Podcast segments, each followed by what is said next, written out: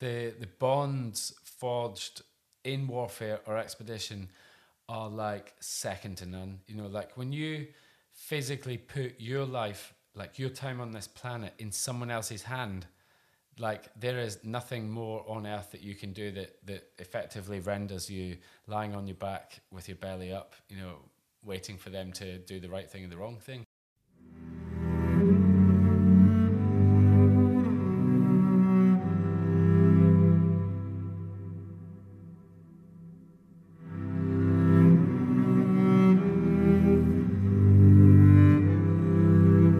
Welcome to the Adventure Podcast and episode 88 with Aldo Kane. Aldo has featured on the podcast twice before, once in the early days of the Adventure Podcast and once as part of our Solitude specials in 2020 during lockdown.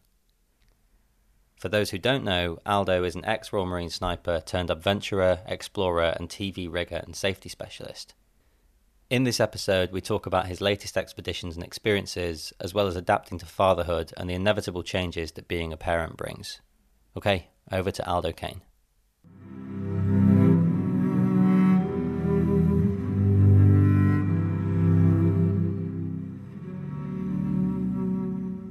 So, let's rattle on. Um, I guess it's worth doing a little introduction. We have chatted before, Yeah. but for those who haven't heard that or know who you are, who are you? What do you do? I am Aldo Kane. Um, I work in television and film, so I look after um, film crews in extreme, remote, hostile locations around the world, uh, which you're very familiar um, with. So, um, you know, my background was in the Marines, but now I look after film crews around the world and get to go on some pretty cool trips, expeditions, and, and jollies, basically.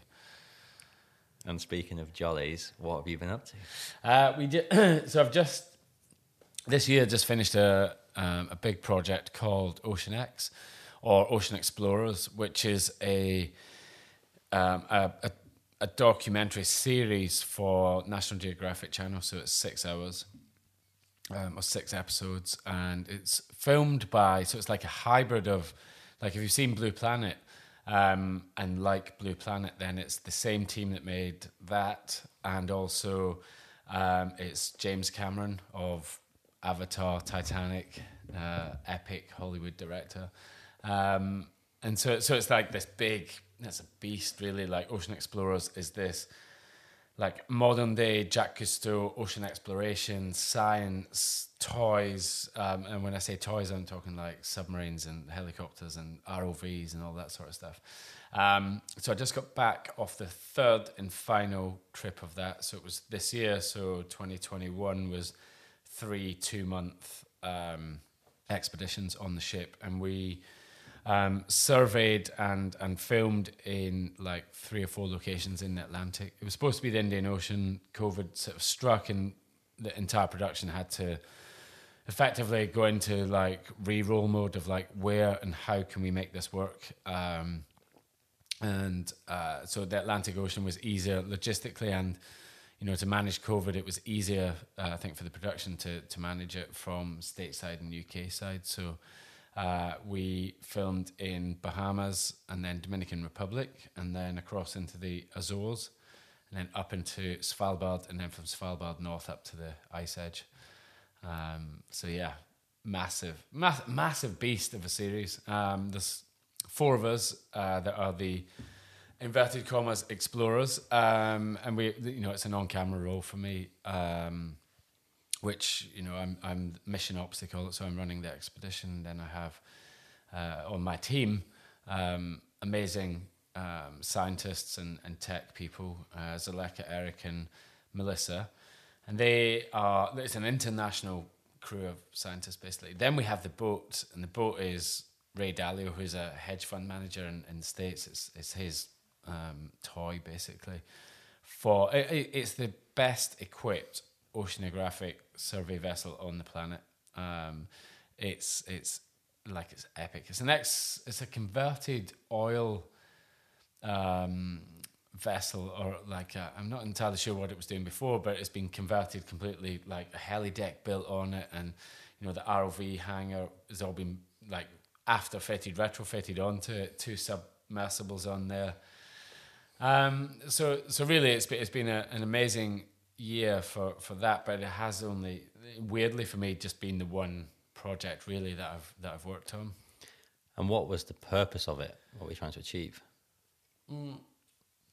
The purpose basically is is to explore the ocean using as many assets as we have to then show the world how valuable an asset that the ocean is um, and how uh, I suppose really in, in layman's terms it's to do as much science as we can to show the current state of the oceans and the wildlife in it.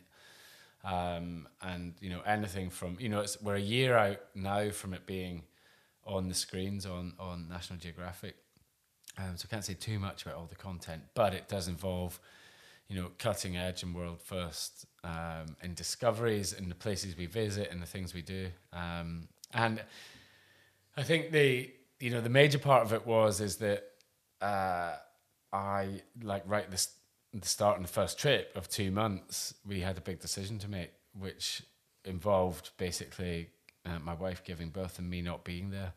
Um, so that was that was a tough call to make but you know what it's like sort of in this world of adventure and expeditions essentially. You know it's not as clear cut as having a 9 to 5 job no some things like relationships friends jobs you know like people sort of fall by the wayside just because you know we're away so much we you know, it's difficult to hold things down and anyway so i missed uh, the birth of uh, my boy which was tough But you, it was planned that you'd miss it. planned yeah How did that negotiation go? Uh, well, it's something that I probably didn't think that I would ever be having a chat about. Know, it's not in. It's not, It's weird because it's not an everyday occurrence. You know, I'm left it slightly later, um, and you know, I suppose it was never on my radar. And you know, then we decided let's you know let's try for a kid. It was lockdown, um, and uh, same as you, um, and uh, and and, you know the timings. Really, I have to be honest. It was how COVID affected Anna and I. That's how we, you know. I haven't had COVID yet. Uh, you know, it's not affected me yet. No one that I know personally has died from it. Um, and you know that was you know if I look back on that period of time, that was the one big thing that COVID had impacted direct had a direct impact on our life because the shoots changed from six three week trips in the Indian Ocean coming back in between to you know COVID protocols. We can't fly people home. We have to compress all the shoots into three blocks of two months. Are you still interested? Because you know it's a hard stop if you're not. Like you, you, know, you have to be on board and you can't go home. Um, so we we sort of chatted about it for for weeks, probably just about Christmas time. Actually, when I was in, in fact, I just bumped into Leo the other night, um, and and we were having a chat about uh, the last time I saw him, and it was sort of over a beer, thinking, God, I don't know what to do. I've been given an ultimatum. I've got this job, but I'm going to miss Anna giving birth. Um, so yeah, we, you know, that you know, three, four, five weeks of deliberation, and then we made the call that I would still do the job. I would more than likely, like ninety-five percent, miss the birth, but I'd then be home for two months almost immediately. Um, and if you look at normal paternity leave, it's two weeks, I think. Um, so that meant, you know, I, I missed the birth. Uh, I get home and then I've got two months at home before I need to go away again. So it's it's a big tough call, but amazing. You know, I I was in I was in the Dominican Republic that sort of morning. I'd been free diving with humpback whales, six or seven, massive group, sort of almost life changing event to be involved with. Um, and then came out and, and then watched my son being born on WhatsApp call. Um, and, uh, and and then got incredibly drunk that night on ship um, to to sort of celebrate. But it, yeah, it was a weird set of days. But um, like I say, got back 17 days later and and um, was home for two months. You know, and I I guess by that point, all the men in the NCT group that we were sort of part of, which was all Zoom, by the way, because it was lockdown. Same. They, you know, they would all be back at work and doing their things, and I was just getting home to start being dad, I guess. Um, then we had another two trips of two months, um, and the last one that we just got back from was up in Svalbard, up in the far north. So lots of uh, climate change chat and science, working with glaciologists and talk, you know, working with guys who are you know studying the ice, um, the ice caps on Svalbard melting, um, and also the glaciers melting, and also the sea ice, you know, whether it's retreating, and how fast it's retreating, and um, so it was quite quite an eye opening year as far as filming goes. It's been it's been good. It's been one project and it's been tough. Um, and very different to what I normally do. You know, it's one, it's on camera, um, and two, it's you know, it's quite taxing mentally, like it's science heavy sort of stuff and adventure. And I was going to ask you that, like, how have you found? Because I think even since we last spoke, like your public profile has skyrocketed, and I, I don't know if I'm wrong about this, but you seem like the kind of reluctant celebrity of all of the fame chasers. How have you found the transition to on screen? Um, yeah, I wouldn't. I wouldn't even say it's been a transition. I'd more say it's like a sort of segue. My my trajectory has always and will always be, hopefully, helping other people achieve their things. Like whether I'm doing safety, logistics, or medic work, whatever it is. Um, and I kind of look at it as a great opportunity, but you know, it's television's quite fickle in the way that you know is when you're on there for however long you're on there for, and, and then eventually you'll be then you'll be finishing and on the way down. So it's it's kind of cool, you know. I'm with all these things, uh, you know, that I end up on screen. I am actually just doing my job. Um, I'm not chasing fame, fame for fame's sake, or or anything like that. Which is, you know, I, I am staying. You know, the bottom line is I'm staying true to my passion, and my passion is adventure um, and expeditions. That's what I do, and if it ends up on TV, it ends up on TV, and if it doesn't, it doesn't. So, um, the the, the on camera stuff is, I you know, if I'm there in, and there's a camera there, then then I'm happy to to be on camera. Um, like I say, I'm not not pretending to be anything. I'm not. I'm working with some of the biggest brains on the planet in in those subjects. You know, and it's it, you know it's phenomenal. Just like a sponge, I'm soaking up words and terminology and, and, and ideas about the planet and the oceans and, and how it all fits together and how we impact on that. And, you know, there's a huge dose of adventure in that. You know, it's, it's also an adventure series, it's not just purely science based.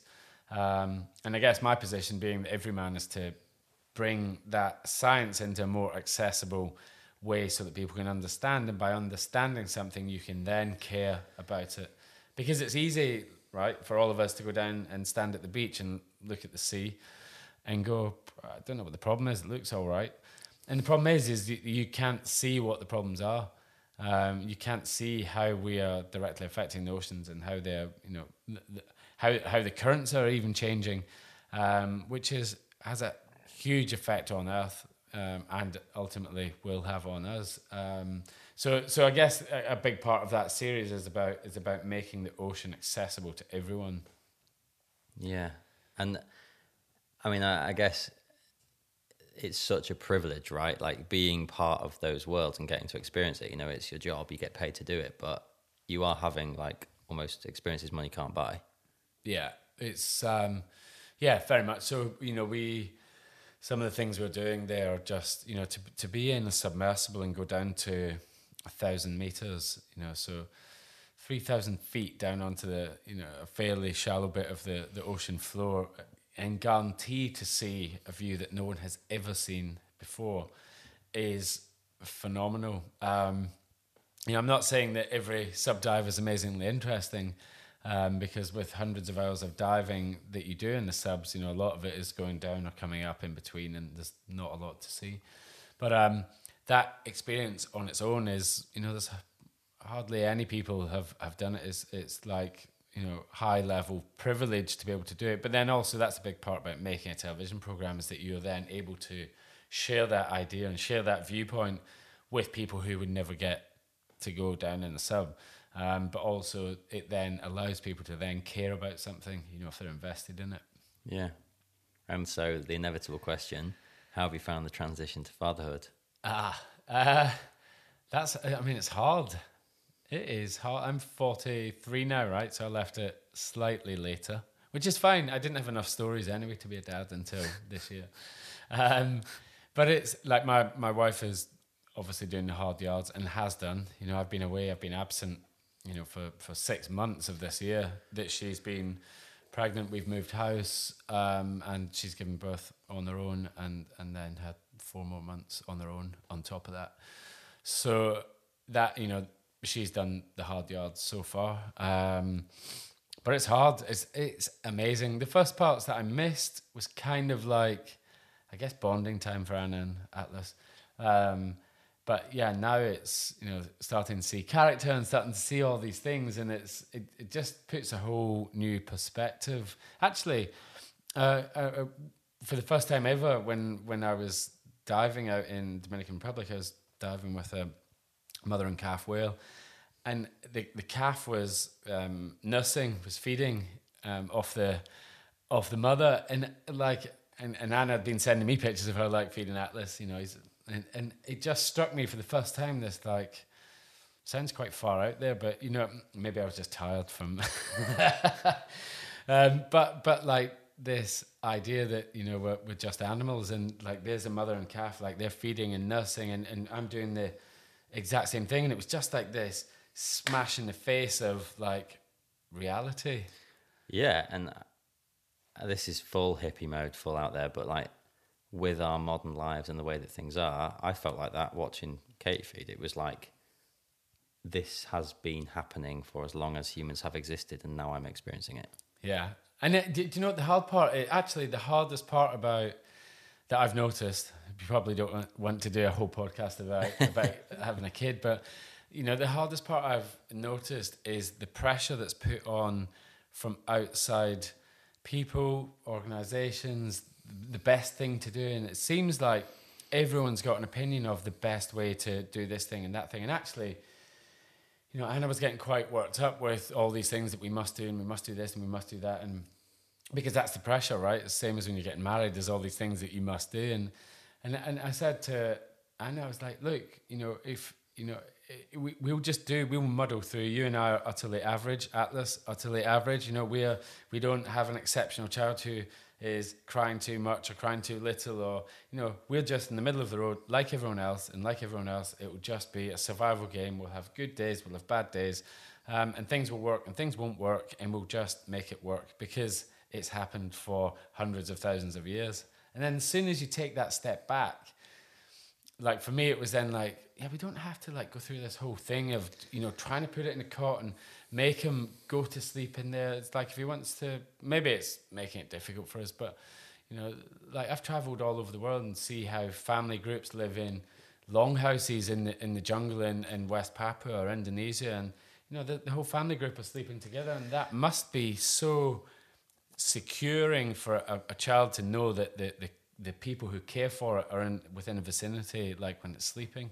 Yeah, and I don't want to assume anything about about you guys, but I think the problem is we've lost that kind of family child raising dynamic where everybody's so close by and you've got that like every day every second advice from parents aunts uncles other people who've had kids and all we've got is the internet and all the all the baby help books. Katie read about 15 i read half of one. Yeah. And suddenly you're inundated with this if you don't do this this will happen if you do that that'll happen. And it's it's overwhelming. It's, it's there's too much information there. Um, I don't know, like there's too much information there, but a lot of it feels like it should be natural and comes, you know, instinctively um, to, to looking after, you know, looking after a child. It's you know, it's been done for hundreds of thousands of years, and you know, yeah, we. To be honest, I haven't read any books about it at all. Anna's been sort of asking me to do it, and I, I just I'm not going to do it because uh, you know. I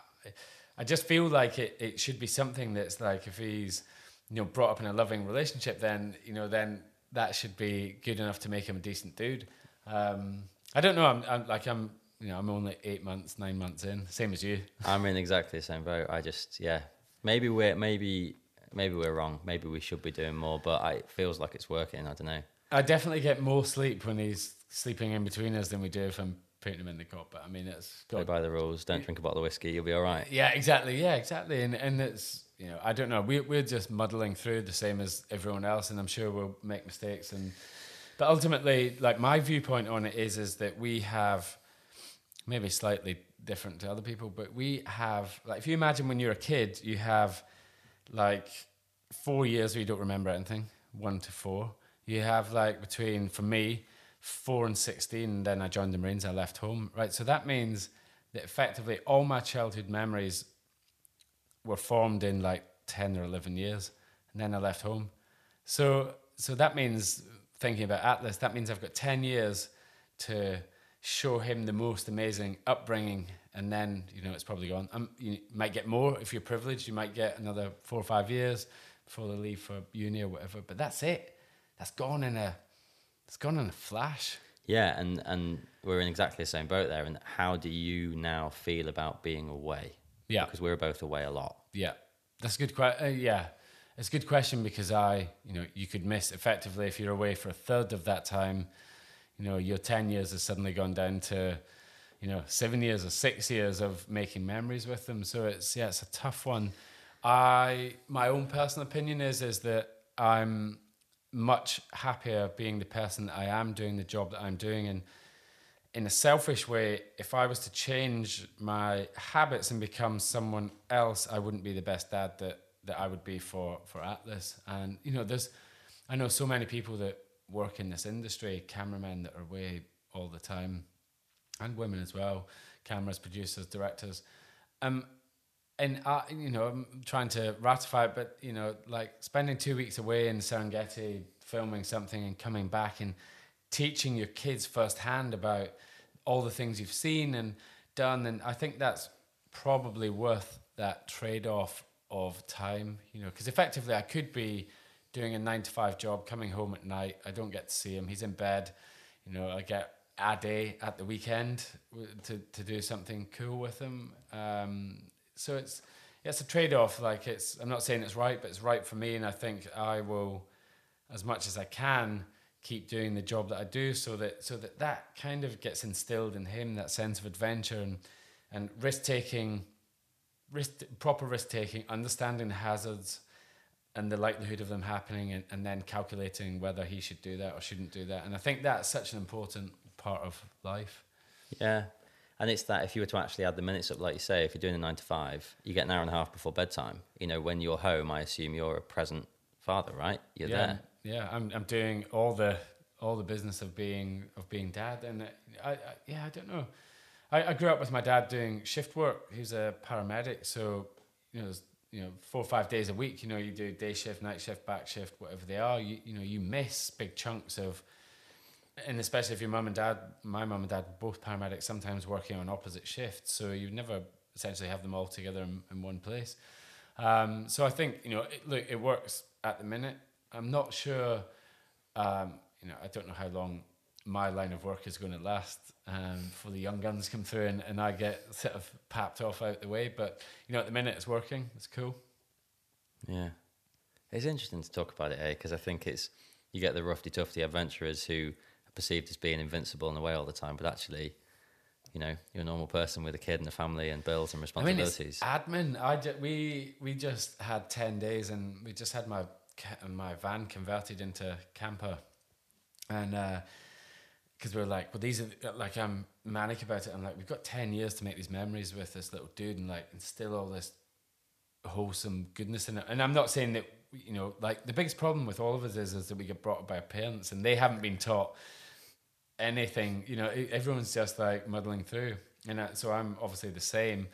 Um, but I, I think you know we got we got the camper van done, thinking we'll have these amazing memories, and um, we travelled up round Scotland, and uh, we, we sort of did Scotland, and then back down and back down to Kendal, and um, it's hard work. So we've got Atlas, who's eight months, um, and then Hector, who's a one-year-old Labrador, and uh, I'm this like international expedition traveling guy who does all these hardcore things, and you know I'm stood out the back under the tailgate in pissing rain, trying to cook sausages. Dogs pulling my arm off, uh, like all the kit's getting wet, and I'm just like. This is hard work. this is like properly, properly hard work. Nothing extreme, nothing difficult about it.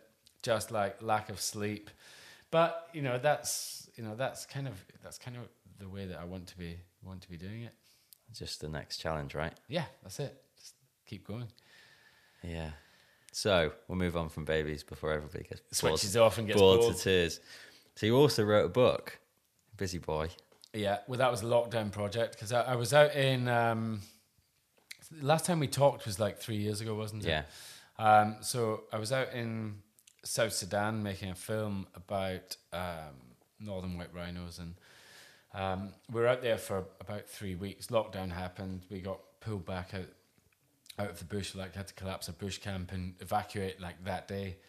Um, back through into Juba and Juba to Addis, and then from Addis back to London through the middle of the like all the lockdowns, and um, kind of got home and then was like, all my work vanished for that year. Within, uh, probably same as you, like within a week, almost every job for that year had just been cancelled, um, and so it's quite, it's quite like a worrying time. Self-employed, freelance. That's you know I'm in the same boat as you and everyone else. You know, it's when that evaporates. You know, there's no you know, the, the, there's there's no like magic pay fund that pays for that. You know, you just lose a year's worth of income. Um, and so I was starting to think like, what the hell do I do here? And um, I, I can I do talk about this in in the book is that like when things in the outside world smash you, you know, t-bone you from the side, like you've got two options. One of them is to just not deal with it, and second thing is to, it's basically to take it, you know, take the bull by the horns and, and get stuck into it, you know, ditch the first two stages of denial and deliberation and then just stuck into like making decisions. So I think like within two days of of being locked down, I'd sort of said I'm going to write a book in this lockdown, however long it lasts, um, and that occupied my time. Obviously, we weren't pregnant at the time. it's amazing what three months at home does. It is. um, and and so I just really dedicated myself to getting all the stories together. And actually, I had um, I'd spent like the last fifteen years at least on trips and expeditions, keeping dictaphone notes every night. You know, I'd be like, I'm in this place. This is the date. They always start the same: twenty first of January, two thousand and eight, such and such volcano. And then I just talk about what we did during the day. Um, so I've been doing that, yeah, probably fifteen or so years. That's rad. Yeah, and uh, and some of them are like ten seconds. Some of them are like forty minutes. Uh, like the very as soon as it got light on the row across Atlantic after we capsized and had a mega drama, like I was on the dictaphone. So I've got like in real time what happened like there and then, and I've recorded all of that stuff. So I had all this material, and, and basically I just sat down and just like plowed through it for, for years, like the whole Ebola stuff that we talked about the last time, and the row, um, being in the Marines, sniper expeditions with Steve, and really just sat down and like drilled into, you know, the stories and, and sort of spent that time writing that. So it's just Lessons from the Edge. It's just came out last month, um, so September this year, 2021. Um, and, and, and really what I didn't want to do was write a book about high adventure and, you know, this is me and I'm mega and these are all things I've done. I wanted to write a book that was like, this is a normal guy, and this is all the stuff that he's done by understanding a few basic rules of life, which are probably along the lines of you become what you think about. Um, you have to understand what it is that you want before you can work towards it. And then probably the biggest one is graft and process. Like no one sees that. That's the basic fundamentals of anyone who's successful is they've understood what it is that they want to do and then they've just worked hard relentlessly for however long that time is um, it's like how long do you work to achieve that goal until until it's done um, so processing craft simple basics but the book really is about that is to inspire people to basically take charge and, and get out there and enjoy the life that they want to lead sure no not everyone wants to lead a life like we do. It can be quite hectic, but you know, there's there's lots of things that people can do or might want to do. A decision that they've been putting off that's like wrecking them mentally because they're going round in circles, and it's that's what the book is about. It's like an adventure help book, not self help, but adventure help. That's a good way of putting it. I'm going to trademark that. Do you find it as easy to stick to those rules as you make out? No. You know, I'm I'm just the same as everyone else. You know, lose my temper. You know, I'm utterly crap at some things. Not exception, exceptional at anything, really, to be honest. Um, but I, I think like if you can distill those and have a rough framework to work from, then then you'll be ultimately much more successful exponentially than you would do if you if you didn't have that framework. So I, I am very careful with the language that I use to talk to myself about what, whatever situation. You know, like at Kendal there, just go up and stand and talk in front of 400 people. You know, it's very easy to shit talk myself before it. Um, you know, you, you found that out as well. You know, it's, it's very easy to shit talk yourself, like in a way that you wouldn't let someone else do it. So I've, you know, I'm, I'm quite careful of the language I use to talk to myself in all situations um, and that can that can have quite a positive impact on on performance across the board. And it's it's amazing. And you look at uber confident people, and it's usually kids that have you know had quite a nice, free, loving upbringing, but they have the confidence to in their it's like courage in their own conviction. You know, they've got confidence in the thing that they're doing, and if you have confidence and conviction in that thing, it's very difficult to fail. You know, you're I think our brains are hardwired to be success mechanisms. You know, they're like, what, like whatever the talk is in your head, subconsciously, negative or positive, you, your brain almost works like a heat-seeking missile to to like dial straight into that thing. So if you're continually worrying about this one thing, this fear of this thing, it's highly likely that you'll engineer a situation that that thing will happen. You know, our brains are. I, I mean, uh, like I'm not a psychologist, and you know, I just know that that these things for me have been tried and tested. Um, but only as you're saying it, I realise that that's exactly you know it's yeah. that sub kind of subconscious doing the same thing of the the power of positive self talk. Like well, just, I mean, it's like the opposite of shit talk. Instead of saying, "Oh God, why would someone come and listen to me doing this talk?" It's like these are five reasons why someone is paying money to come and listen to me talk to them because I've done X, Y, and Z. And it's, you know, it's, you would never have that conversation with someone else because that sounds arrogant, but, you know, sometimes you need to have that confidence in yourself and, and that courage in your own conviction. And, you know, that's how it starts is just that, that, that, um, being careful with the sort of language you use and following those basic rules. Understand what it is that you want to achieve because lots of people are very successful in the things that they're doing. You know, if you're a school teacher teaching kids and that's all you've ever wanted to do, then you're successful. If you've drifted into a job and you're not entirely sure why you're there or what you're doing or what purpose you're serving, then you know it could be said that you know that's not successful. Um, so I think like doing the basics and doing them well, have a goal, um, and just work bloody hard and get to it is like it's such a powerful, easy attainable thing for absolutely anyone to do. So the book's kind of like, you know, it's not it's not like lesson one, do this, lesson two. It's much more. I was doing this thing in a volcano and this happened, and this is what I learned from it. And how do you balance imposter syndrome with ego? Uh, as you know, ego gets you killed um, in in jobs like like what we do, and, and you know, I I'm uber cautious with with everything, and and I think I'm I think by being cautious and modest in the line of work that I do is is good because you know the opposite of that is you know is, is potentially quite harmful. Um, and so I don't ever think I I don't ever have an ego about how good I am at things because I've seen like I I continually get my ass handed to me on a job where I'm just like I did not see that coming like that could have been a huge mistake. Luckily, it wasn't, and I've got away with it this time. But like, how did you miss that? Why did you miss that? Um, and then, so I guess it's just that balance of, I don't know. It, it is a fine balance, you know. It's you don't want to be too cocky about things, and but then also it's like have courage in your own convictions. Like you have rigged this rope. I know you're hanging 400 meters free hanging, but you rigged it. I rigged it. You know, I know exactly how that's rigged, and it's absolutely safe. So it's it's it's yeah, it's a trade off. It's interesting hearing you talk about it because often it's people like you and Waldo that look after me, and I, it's for me it's slightly different because I have to trust that you, Yeah. and that's an interesting team dynamic, right? Like, There's no.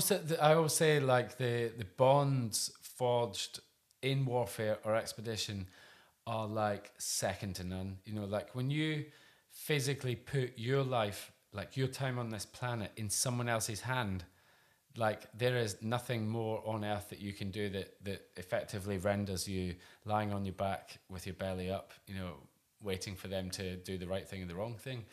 Um, and so it's yeah, it's it's a really interesting trust is like for you and I when we work together and I rig something and I tell you know but trust doesn't come overnight you know trust is hard to gain and easy to lose and it only takes one thing to lose trust and, and to have someone then mention that to someone else and you know effectively your career could be over um, so really it's, it's about judgment and experience and and I'm always the first to say this is way way out of my like depth of knowledge and I have no idea what what to do here. In in general terms, this is how we are going to look after ourselves and get through this next hour, two hours, ten hours. But the technicalities of it, like this is over to you. This is your partnership. yeah, yeah, it's interesting. And speaking of, um, it's a nice segue into looking after people, but does it? I don't say does it matter more. Does it feel like there's more pressure when it's Will Smith? Um, it's so I just finished filming um, Welcome to Earth, which is the second sort of uh, installment of Will Smith stuff um, on Disney Plus and National Geographic. Uh, no, not to me, and not in those situations. I've worked with you know some fairly high profile A-listers across the board, Hollywood A-listers um, for the last like ten or fifteen years. All lives are valuable and have the same. Um, tools and, and processes in place to, to protect them. You know, one mistake on one of these jobs is catastrophic, not just for the shoot um, and the companies involved with that, but for the industry in, in general. Um, so everything needs to be double bomb proof.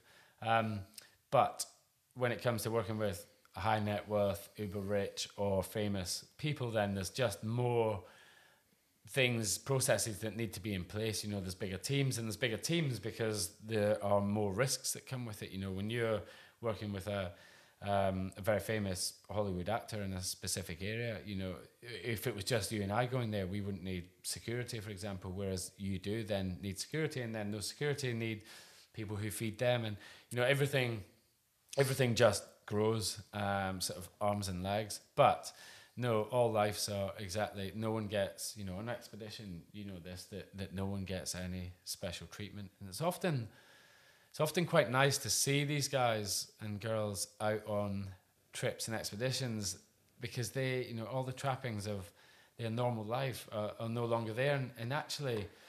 You see their physical sort of appearance change. Their shoulders drops. There's like less stress, um, and they're actually enjoying being in that environment. And it's it's that whole outdoor environment is is the leveler of everyone. You know, everyone's cold and wet. Everyone's warm. Everyone's you know hot. Everyone's you know getting pissed off with you know such and such not arriving. So it's it's that great leveler of of people. Um, so yeah, it, all lives are equally as valuable. Yeah, it's the right answer. Yeah. Um, so what were you doing with Will? Uh, we it's, it's a very cool series, um, set on Disney Plus, um, and it, it's effectively um, bits of science and expedition work, and, and also he's out on some of the expeditions as well. Um, so we were in Iceland, um, doing some cool stuff up there with Dwayne Fields in in Moulins, um, and then the ones that I was involved with were in Namibia. I'm doing a shoot down there, and the big cave shoot down there, and uh, volcano in South Pacific. Um, just really like all over the planet, doing some very cool things. Worked with Waldo as well in in Namibia. Um, but yeah, it's it's um, it's going to be pretty awesome. I can't wait to see it actually. Oh yeah, because that's I suppose that's again the other side of the coin is I sit there through the edits. You just wait till it's finished. That's it. Like we, you know, you guys do all the hard work with producing, like with I don't know, casting, with getting all the kit together, carnets, travel. you know, I just turn up and you know do the job and then go home and don't see it until until it's finished. You know, you guys are bored of hearing the same line over and over again, trying to think, God, we've got no story, or how do we make this work and that work? So it's it's always good for me to see the finished result. And I suppose the other thing as well is you you know with every shoot like that, you put your reputation on the line because there are ten people, hundred people that are sat at home going, I wouldn't tie that knot that way, or why are they using that kit, or you know this, you know you should have done that in that way and not this way, and and it's it's it's a bit of a minefield in that way, but you know you try and do the best that you can in time, and often what you can't ever show on on television is just the complexity of all the other things that are happening. Um, you know, camera might have, you know, you're in the jungle and the camera packs in, and then suddenly you're shooting on something else, or you know, you completely lose a sequence or part of a sequence because something's happened. The camera's gone down a river, or um, or you've just, you know, it's fallen down a, a, cave. So it's, you know, there's like a million things that could happen that can ultimately affect the the end product. So it's, you know, it's, you're putting your name on the line, but also it's great to see it. Do you still enjoy it as much as you always have? Love it. I'm like, yeah, this is going back to what we just chatted about that weird segue into sort of, uh, I don't know, personal development. But but I, you know, I haven't landed doing the job that I do by accident. You know, I didn't just leave the Marines and end up doing this. You know, it's very definitely a plan and followed that plan through. And it's, you know, it's it in a way, it's not a surprise that isn't me being big headed or ego. It's not a surprise because you know anyone can achieve it. You know, you just have the plan. This is what I need to do. It's like a gap analysis. These are the things that I need to be able to do to do that job. So I go away and do those things. You know, it's always been that simple to me. How are you any good with failure? Uh, yeah. Um, I guess yeah. I think fail- I think failure is one of those things that is, goes hand in hand with success or maybe another way to look at it is you you know I'm continually bouncing from one failure to another you know like um, a heat seeking missile is is a collection of errors and a, a correction uh, a collection of errors or a collection of of mistakes you know it doesn't go from a to B and land on the target. You know, it goes slightly off track, GPS corrects it, slightly off track, GPS corrects it. You know, so you're like pinballing um, you know, to eventually get onto target. And that's the way I see life really is, you know, you probably make more mistakes than you make good decisions. Or if you're not making any decisions, then you sort of dodge along doing not very much. Um, so yeah. I think like, I think failure is just part of, you know, your brain, I think your brain is hardwired for success. So failure is just like one of those little like segues. It's just like, well, that didn't work. Right, let's change this. Let's bounce on to you know, re-roll onto that, do this. You know, it's. But I, I, I think a lot about society and the way that we speak to each other, and I think like people are either seen as a success or they're a failure, and I just think it's so flawed. I mean, I mean, it's it. it I mean, the subject is so massive. If you like uh, the example I used earlier, if you're a school teacher and you're teaching kids, and that's what you wanted to do from when you were a kid, and now you're doing it, then you're a success. You know, like everyone's you know, the worst thing that anyone can do is compare their inside to someone else's outside. You know, you're, you're comparing yourself to someone else. It's like apples and oranges. It's, it's like, it doesn't, why would you do that?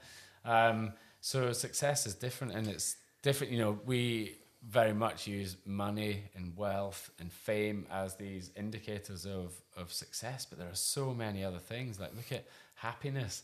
And if you, you know, if we if we suddenly went into a world where everyone got paid the same, you know, we go communist and everyone gets paid the same thing for their job, would you do the same job? The, the answer for me is yes. You know, I'd I, you know I'd be do, if I was a millionaire, I'd be doing this job because I love it. I love interacting with people. I love the environment. I love the challenge. I love all these things. This is exactly what I wanted to do when I joined the Scouts when I was like ten or eleven, whenever it was, and I'm doing it now the thing is, is that when that changes, or when you know, when it suddenly all gets taken away from you for whatever illness, or I don't know, something changes, circumstances smash you from the side, um, then then I would hope that I would be able to re-roll into doing something else. Um, it's a tough one because you never know until it happens to you. You don't know how. You know, if I get struck down with cancer, or, or you know, I don't know, a heart condition, or you know, something that that was about to be you know, make my life, you know, so much shorter than it, you know than it would be if I was through through misadventure. Then I don't know how how I would how I would react to it. I would hope that I would react to it by by getting on with it. Well, like you say, skip the first two steps and start making a plan. Exactly. Yeah, make a plan. And the last time we spoke was actually I've forgotten we'd done it. We did this, that solitude thing in lockdown, and you spoke a little bit about that. Um, and you were talking about how you've been reading the Stoics, and Yeah. I suppose that's it. Like success is, it's that whole it's never moving target, isn't it? It's not Yeah. like a, a finite end thing. And I actually interviewed Victor Saunders, sat where you are now yesterday, Wow. and he was just like, it's a, it's just you want to be aiming for successes that you don't quite know if they're possible, but you make Yeah. a plan to bring them to life. And failure's just, I don't know, feels like it's a, a stage in the process. I, I yeah, I don't ever. It's not even a word really that's in my vocabulary. Yes, there's not being able to achieve something or, or being turned away, but I, you know, it doesn't mean that. Uh, For me personally, it doesn't ever mean that it's a failure. It means that right, I need to either do this at a different time of year. I need to. I'm I'm not good enough. Um, you know that's you know that's the bottom line. Is sometimes you know being honest is you know why didn't that work? Is it me? Is it because I'm involved in it? Is it because I don't have the skill set to be able to do that thing? And that's not negative talk. That's that's really just doing you know simply dealing with facts. You know the facts are I'm not good enough to do that thing. Therefore, I need to change X, Y, and Z to be able to achieve that. or I fucked that up. That was on me. Classic. Yeah, that was on me. I, I did fuck that up, and you know that's my fault. Wouldn't happen again. What's that story about? Um, when uh, was it Henry Ford? Someone anyway, they went up in a plane and and it crashed because the engineer had forgot to do something on the plane, and and then. You know, he then says, "Get it ready. We're going back up in an hour, and you're fixing it." And that's the thing, you know, like when you make a mistake and it's a big one, you're not going to make that same mistake again. Um, so it's almost like the safest time and the safest person to be doing that thing again better is the person who made the mistake. Well, that's really because you talked earlier about trust and how trust works, and I actually trust people a, a lot more once I've seen them make mistakes and own it, Yeah. and seen them like you go, oh, that's how you react to that. Okay, sweet. Well, now I know that you're vulnerable, Yeah. humble. Yeah. You know, it's all possible. Integrity is is like the the big part of that is that if you do make a mistake, you know, everyone makes mistakes. Making the same mistake twice is probably not acceptable. No. You know, and especially if it's big mistakes. Um, but you know, it's like the heat-seeking missile again. It's a correction, a collection of corrections or errors that brings it onto the target. So you know, you sort of pinball between these wrong decisions, bad decisions, good decisions. Um, So I'm going to put you on the spot. I'm sorry, but Da, da, I'm. I'm quite keen on bearded alpha male white dudes being vulnerable at the minute. it's all the rage. Yeah. So what have you fucked up? Uh, loads. Um, I think you know generally I, when I'm doing my job, um, mistakes would come down to just being over overworked, like having lots on, and just simply not being quick enough to spot something. Um, so if it's on a big wall, like for you know the ones that hurt the most are mistakes that cause you physical pain. For me, you know, and that's like you know messing up a you know the release system on a like in a hall and you've got to then go back down and fix it and it's like it should be something that's really basic. Um i don't know. I always think also with mistakes it's like much more about how you how you own it. And if no one's watching how do you own it like i always think the mark of a person is what they do when they think no one's watching um and i do that loads like there's loads of times i'll do something where i think I don't know. Let's say a piece of paper falls out my pocket, and I'm like, "This, this is a bad example because I don't do it." But like, I could simply think, "I didn't see that," and then I'd have to deal with that all day. The fact that I didn't pick that piece of paper up. Whereas, like, it's much easier just to do the thing. Like, whatever that thing is you think is going to cause you pain in the future, just do it now. But um, mistakes. Uh, personal life is is lack of judgment with you know how you think something might go down or accepting a job you know without really discussing it properly and you know and being selfish in this line of work kind of uh, requires you to have a certain degree of selfishness to be able to do it um, and to want to do it. Um, so maybe a lack of judgment is, is quite a good example of like misjudging a situation where you like really upset someone. Um, and that's usually my wife you know the, the person that you spend most time with and can really piss off by by a lack of judgment or lack of self-awareness probably Yeah. And so you are by your own metric and rules as success and you are successful. Um, what haven't you done that you want to? Um, yeah, weird. I I class myself as successful in the fact that I'm doing what I want to do. Um, that's very much like, it, you know, as you say, that's the metric that I judge the success by. Um, and I know what it is that I want to do, and I'm doing it. So right, so that's I'm successful. Um, I don't know how long that lasts doing what I'm doing in this job. I know that, barring utter catastrophe, I will probably be all right. And if this goes away, then I'll end up doing something else or doing something else. What I have found is that being outside, thrashing myself in in quite hard environments is something that like, gets me off.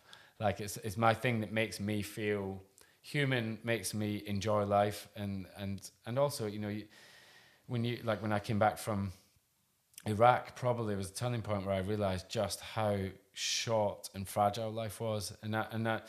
And I'm not talking in a morbid way about like dying early or young. I'm talking about even if you can live to 100 years old and push it out and push it out for 100 years, it's an absolute blink of an eye. It's an, it's an utter non event generally. And yet we try and put point and all this stuff into it. And, and so for me, understanding and knowing that life is so short, I want to experience as many. Um, ex- I want to experience as much as many things as I can. Um, so I think that would be anyway. What's on the list?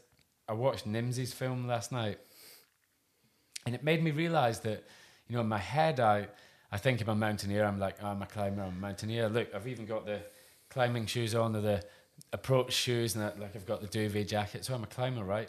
When was the last time I actually went and climbed and did something that was in the Himalayas? I haven't climbed in the Himalayas, but I'd love to go and um, climb in the Himalayas. So I think something like that for me that's personal, that's that's you know that that's not work and that is challenging and is utterly set up for failure or success and and something that I can learn and stretch from. I think it's so interesting, man. Because like we we've both got kids now, and I. I don't know about you, but I now look back on the last 10 years and I've just gunned hard at this career the whole time. I've traveled the world a few times round but every single time it's been because someone asked me to. Yeah. And I've never really traveled for myself. That's that's that's the conundrum that we work in is that when you're self-employed and that's your job, it's very difficult. And actually, I've really, if I'm being honest, only done it once in recent times, and that was rowing across Atlantic. You know, there was no cameras, no film team. Excuse me. It was it was a you know a true adventure that five mates set out to, to go and do this thing. And um, I kind of noticed that when I did that talk this morning that, you know, I haven't done anything for myself in a while. And, um, you know, you have to be careful, obviously, like with family and making sure that that's all cool because work is, is can be so busy. But, you know, coming here and watching the films and then, and then really, really just then thinking, I, you know, for me, a big mountain is is like something that is left to do and, and I would love to do and it's for so many other reasons. Um, another you know it's, it's just something that's you know it was a passion very early on in my life and then I just got too busy doing other stuff. Um, so yeah it would be that. There are some unfinished things to tick. Yeah for sure. Nice cool. I always ask people two questions at the end. I've asked you them before. Uh, I'm hoping you can't remember the answers I can and I hate being put on the spot What scares you? Oh, uh, that's a good one. Uh, speaking about expedition terms, white water. It scares the bejesus out of me. And, you know, like I know loads of world class paddlers, but, you know, and every time Steve asks me to go on one of these expeditions, it's, you know, it's my least favorite and the most worrisome and the, the genuine, real jeopardy. You know, I, even on a big wall when you're climbing, you know, I would never be at the, the point where, you know, I'm leading epic routes. It's just, you know, I'm not that good a climber. But even on a big wall with exposure and all this thing, it's like much more drawn out and you can kind of like get into the zone or on a big mountain. Uh, you can kind of get in the zone, but with, with paddling, it's so dynamic and so fraught with, with hazard after hazard after hazard that I just find it pretty stressful. So whitewater does scare me a bit. I might be wrong, but is it because you haven't got that much experience? Yeah, yeah, yeah. I don't have, you know, I've hardly any experience. I've done maybe four or five sort of big river trips, um, and yeah, not great at paddling either. Um, so it's it's probably a mix of all of that. Um, and like I say, in that jack of all trades, you know, it's just such a dynamic environment that you can't come in as a an outsider and and and, and sort of pretend to have a knowledge of it because you know that would definitely get you killed. Yeah. What brings you hope? What brings me hope? This is so you get smashed a lot by climate change, by what's happening with the world, and um, you know, there's no way of there's no there's no way of putting this in a term that makes it. Uh, this is horrible. Um, I I was on a, a glacier recently, and um, I was working with a glaciologist up in, in Svalbard, and I found a fossil underneath the glacier. We're walking off, and the glacier had retreated. You know, it's depressing up there. You know, that is the canary in the coal mine, Svalbard in, in the Arctic. And we had been working on a glacier. We had sort of yomped off, and the glacier had retreated like five miles in the last X amount of um, years. Like you can see it, it's like a shadow of its former self. And I found a fossil of a bivalve there, like a um, shellfish there, which is utterly mind-boggling. You know, we we're sort of worried about the glaciers melting, which rightly we should be, but here is a sign of life that was once on the seabed that was now under a glacier, which was then melting. So it kind of, in my head, was like, well, everything's changing, the planet's changing. So I said to the volcanologist, I was like, weirdly, this this feels like this gives me hope. You know, everything is in a state of change. And he said, you are right. He said, you know, the, the planet is changing and it's very in a very, very bad way at the minute. But humans will be wiped out. Um, and then the planet will restore itself again. I don't know if that's really something that gives me hope, but the ever changing way of the, the planet and finding that fossil underneath the ice, you know, after so many years, it was just like, I suppose it just hammered home the point that the planet is continually changing. As a segue to that, I'm not saying that we're all right doing what we're doing with regards to, to the climate. I'm just, you know, at that point in time, speaking to him, it was it was quite an interesting take on, you know, what's happening with the planet. No, I get it. I think as well, like I'd I would disagree with him ever so slightly, even though I'm just a photographer. But I don't think we will get wiped out. I think we'll just, you know, we were at risk of losing massive numbers of people, but we're a little bit too clever to get fully gone. I mean, we we're kind of in the exponential age now, where where yes, that might happen on Earth, but you know, we are now at the very cusp of becoming, you know, a galactic species. We're we're going to be moving off planet Earth and into space and onto other planets. Now, whether people like that or not, that's happening. You know, we've got Jeff Bezos, Richard Branson, Virgin. Um, who else? Have, uh, um, uh, Elon Musk. Like they're all in space in in, in you know the same year and the same month probably. You know, so we're at this exponential age where where things are about to to ramp up to extreme levels, and yeah, exactly. You know, people are going to leave the planet. No, but I take your point about the hopeful side of, you know, the planet has always changed. We have experienced mass extinctions. The sad thing is that we're causing it. We're causing it. That's right. It's, it's the Anthropocene. You know, we're you know I'm not clever enough to to fully get my head around it, but you know we are now forever indelibly you know marked you know our position on planet Earth. You know, there's you know in the layers of the the very dirt and earth um, forever. Um, so yeah, I'm I'm not condoning that in any way, shape, or form. I hope that hasn't been taken out of context. Don't jump cut that into some. Yeah, yeah. Aldo says it doesn't yeah, matter. Yeah. Um, but yeah, that's yeah. There is hope. Yeah. Nice. I'm with you. We'll leave it there. Thanks, dude. Thanks, man.